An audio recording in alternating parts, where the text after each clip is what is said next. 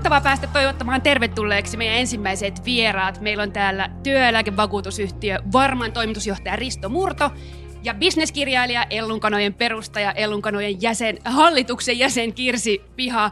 Aloitellaan siis lämpärikysymyksellä. Tosiaan tuossa jo sanottiin, että reilu tuhat ihmistä siellä ruudun takana. Sanokaa nopsaan, koska olette viimeksi ollut tuhannen ihmisen tilaisuudessa livenä ja mitä, jos mitään? Katson Kirsiä, kaipaatte siitä hetkestä? No on siitä varmaan se melkein kaksi vuotta ja, ja tota, kyllä mä kaipaan tosi paljon itse asiassa sellaista niin kuin inhimillistä energiaa, mitä sitten kuitenkaan ei siellä Teamsissa ja Zoomeissa, vaikka olisi kuinka niin kuin mahtavia puhujia ja muuta, niin jotain sellaistahan jää puuttumaan. Myös siinä niin kuin kuulijoiden keskuudessa jotain semmoista jakamista ja sitä energiaa. Kyllä sitä mä kaipaan ylipäänsä itse asiassa tämän puolentoista vuoden jälkeen aika paljon. Don't we all? Mitäs Risto? Ihan sama juttu, että marras-joulukuussa toissa vuonna – ja, ja olisi aina kiva ne silmät nähdä. Tosin tässä on nyt kyllä oppinut ammattilaisiksi puhumaan tuota tyhjälle laptopille. Oletko sattumaisin nimennyt sitä sun kameran, kun on kuullut, että joku on sen läppärin kameran saattanut nimetä joksi? Okei, okay, hyvä vinkki, en ole. Hei, tota, Risto, aloitetaan sun kanssa. Ähm, sä katsot tietty positiosta, äh, te katsotte siellä varmassa niin kuin suomalaista yhteiskuntaa ja taloutta ihan älyttömältä näköalapaikalta, olette siellä rahoitusmarkkina ytimessä. Kun sä sieltä täystä te katsot eteenpäin, niin mitä sä siinä ekana niin kuin näet? Mihin, mihin, mihin sä niin kuin erityisesti tässä hetkessä kiinnität huomiota? No ensimmäinen havainto on, joka ei ole varmaan se tunnetila, mutta meillähän menee paljon paremmin kuin me ajateltiin. Jos me ajateltiin niitä vaikka talousennusteita tai mitä tahansa ennusteita, mitä meillä oli vähän yli vuosi sitten keväällä, niin ei meistä nyt kukaan ajatellut, mm. että sitten mm. tultaisiin tuota, tämän vuoden kesään ja meillä on työvoimapula, meillä on tavaroista pula, taloudet kasvaa. Ää, mä kävin aamulla, on pieni rakennusprojekti, tuota, onneksi on pieni, tuota, mä juttelin tuota, rakennustyömaalle tässä aamulla ja se keskustelu oli, että rakentaja sanoi, että hän tilasi tuossa tuota, puutavaraa, kun myyjä sanoi, että se loppuu kohta. Ei me keskusteltu siitä hinnasta. Mun kysymys on, että milloin viimeksi meillä oli semmoinen tilanne, että me olisi tuo keskustelu käyty? Onko se 20 vuotta sitten? Eli, eli nyt on itse asiassa siitä, että me kasvetaan ja tuota, siitä pitää ottaa nyt myös kiinni. Mm. Mitä sä ajattelet, kun vaikka nyt perä, peräpeiliin katsominen aina on, tai jälkiviisausana tietenkin yhdenlaista, mutta jos katsoo tätä korona-aikaa, niin mitä sä ajattelet, että ne tekijät on ollut, jo, jolla tämä Suomen talous on pysynyt näin hyvin pystyssä, ja onko jotain siitä sellaista, mitä me voidaan oppia nyt tuohon lähitulevaisuuteen? Mulla on kaksi mahdollista vastausta. Toinen on, että tuota, kiitä ministeri Kiurua tässä 10 minuuttia, tai sitten analysoin tätä vähän muuta ympäristöä. Kumman sä haluat? Otetaan se jälkimmäinen. Tuota, no, mun mielestä tässä on nyt sellainen, että tietenkin meillä on esimerkiksi suomalaiset. Meille suomalaisillahan ei todellisuudessa ollut kärsimys mennä etätöihin niin suuri kuin muissa maissa. Meidän työ, työelämäkin ma- mahdollistaa sen. Sitten me oltiin tosi onnekkaita siis globaalisti tässä rokotetutkimuksessa. Ja sitten tällä kertaa me elvytettiin paremmin kuin tuota, edellisessä kriisissä.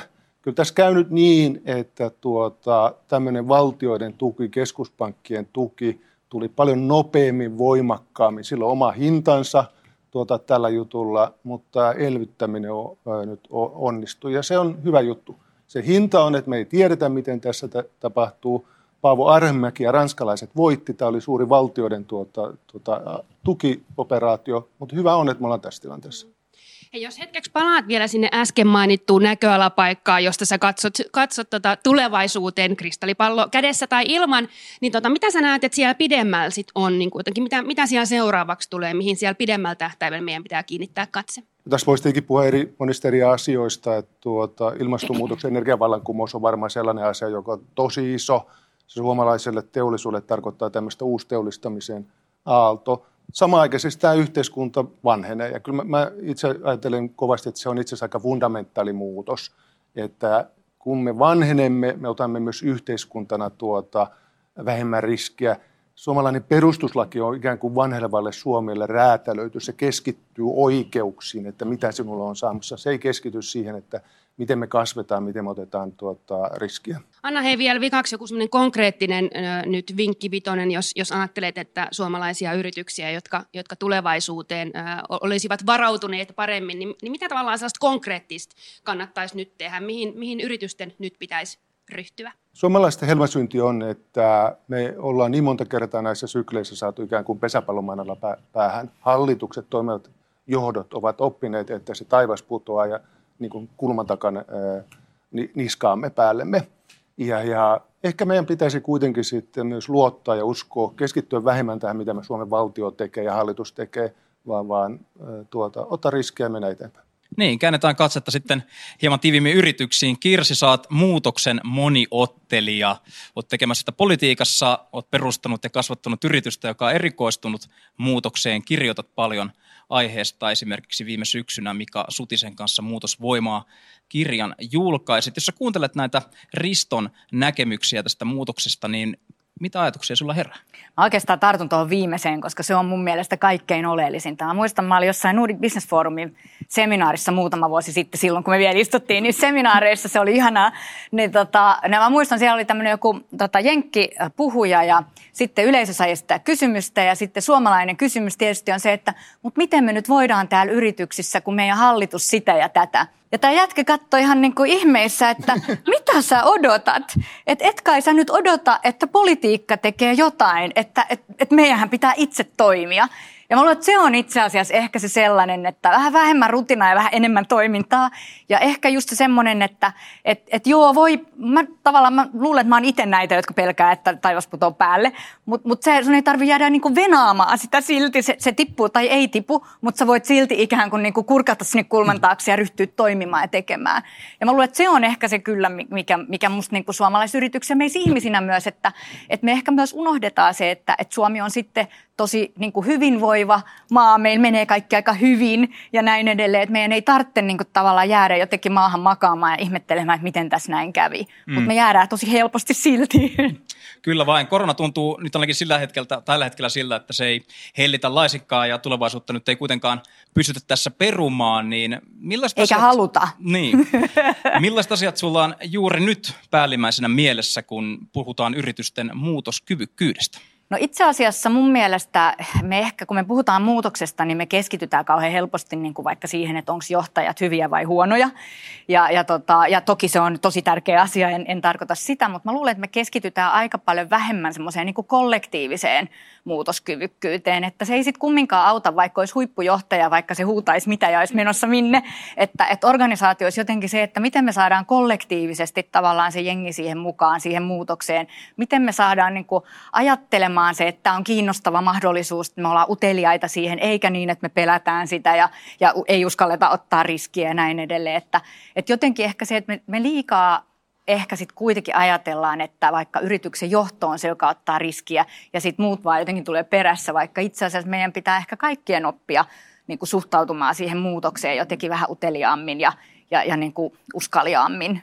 Kyllä vain. Tässä tehtiin reilu vuosi sitten Ellun kanoilla tulevaisuusraportti ja toit tässä erityisesti esiin ihmisten kantokyvyn tämän muutoksen aikana, niin avatko vähän tätä ajattelua? No siis me puhutaan helposti ja pitääkin puhua ekologisesta kantokyvystä ja sen niin kuin asettamista puitteista yritystoiminnalle, mutta me ehkä puhutaan vähemmän tämmöistä inhimillisestä kantokyvystä ja, ja se on kyllä musta semmoinen asia, mistä, mistä mä oon tosi huolissani, koska meillä on niin sanottu uupumusepidemia tämän koronaepidemian lisäksi ja rinnalla ja ehkä vielä sen jälkeen voi olla, että tulee vielä jälkeenlöylyt tästäkin siihen lisää, että, että miten me saadaan niin jotenkin ihmisissä virjämään joku sellainen toiveikkuus sen sijaan, että meillä on tämmöinen epätoivo ja, ja, ja niin kuin väsyminen ja tämän tyyppinen, niin musta se on ehkä semmoinen johtamisen tulevaisuuden iso kysymys ja se liittyy tosi paljon siihen muutokseen, koska muutos on myös tosi raskasta.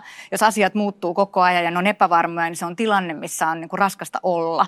Ja sen takia jotenkin me puhutaan mielellään siitä kollektiivisesta kantokyvystä, että miten me kollektiivisesti kannetaan siinä yhteisössä asioita, eikä niin, että mä ajatellaan, että joku tekee sitä yksin tai joku inspiroi ja energisoi meidät kaikki nyt johonkin. Pystytkö loppuun vielä muutama esimerkki, käytännön konkreettinen esimerkki organisaatiossa tapahtuvasta ihmisten kantokyvyn kasvattamisesta? No kyllä se mun mielestä lähtee siitä organisaation kulttuurista tosi isosti liikkeelle, mutta ehkä vähän vähemmän semmoisesta asiasta, että onko siellä biljardipöytää tai jääkaappia tai tällaisia asioita, että ehkä enemmän siitä sellaisesta niin kuin kollektiivisen uteliaisuuden niin kuin virjäämisestä ja sen virittämisestä. En mä tiedä, onko se kuinka konkreettista, mutta joka päivä se kuitenkin meille tuntuu työntekijöinä, että, että onko meillä sellaista vai ei, ja se tuntuu tosi konkreettisena. Hei, tota, ja tekisi mieli jatkaa tietenkin keskustelua vaikka mistä ja, ja tarttua niin kuin moneen asiaan, mutta mä vien vähän vielä teidän, kun te olette molemmat kiinnostavia tyyppejä katsotte asiaa omalta, vähän niin kuin samaa asiaa, vähän samasta, vähän eri vinkkelistä. Ja olette toimen ihmisiä, niin kysyn teiltä, että mikä sellainen asia on, jonka eteen te kumpikin teette nyt hartiavoimin töitä, ettei sitä siellä tulevaisuudessa peruta? Mitä toimii, toimii? Miten eteen sä teet, Kirsi, nyt hartiavoimin töitä? No mä luulen, että itsestä on hyvä aloittaa, koska se on kuitenkin tavallaan se, minkä voi muuttaa nopeiten. Niin, niin kyllä mä luulen, että mä itse yritän ehkä niin kuin rutista vähän vähemmän ja toimia vähän enemmän ja ehkä sitten myös niin kuin yrittää niin kuin, ehkä niin kuin luoda semmoista ymmärtämisen ja ymmärryksen ilmapiiriä. Myös itse niin kuin muistaa olla, olla niin kuin ennakkoluulottomampi, että, että, että jotenkin niin kuin tavallaan ymmärtää sitä kaik, kaikkia niitä ilmiöitä, missä me ollaan, niin tosi mones, monelta kantilta, koska jotta me saadaan sitä kollektiivista voimaa, niin meidän on niin kuin pakko tavallaan ymmärtää ne eri, niin kuin, eri driverit eri ihmisillä. Mitäs Risto? No, musta ehkä iso juttu, mitä tässä tehdään, ja mun mielestä tässä ei tehdä sitä yksin vaan niin kuin porukalla, mutta myös niin kuin suomalaisen talouselämän kanssa. Niin minusta tämä asia, mikä liittyy ilmastonmuutokseen ja sen hillintään, niin tuota, siinä meillä on tekemistä, mutta mulla on myös semmoinen asia, tuota, tunnelma, että se on myös yhdessä tekemistä. Kun me katsotaan sijoittajina, niin tästä ei ole tullut mitään vastakkainasettelua suomalaisten yritysten kanssa. Eli suomalaiset yritykset tuota, on edelläkävijöitä tässä asiassa.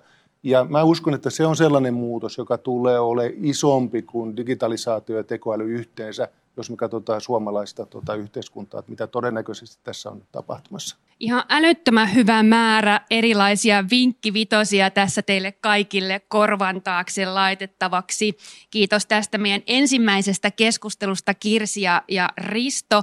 Ähm, toivottavasti tästä jää sellainen fiilis, että, että toimeen on ryhdyttävä. Itsestä on hyvä aloittaa. Kannattaa katsoa vähän sekä lähelle että, että kauas.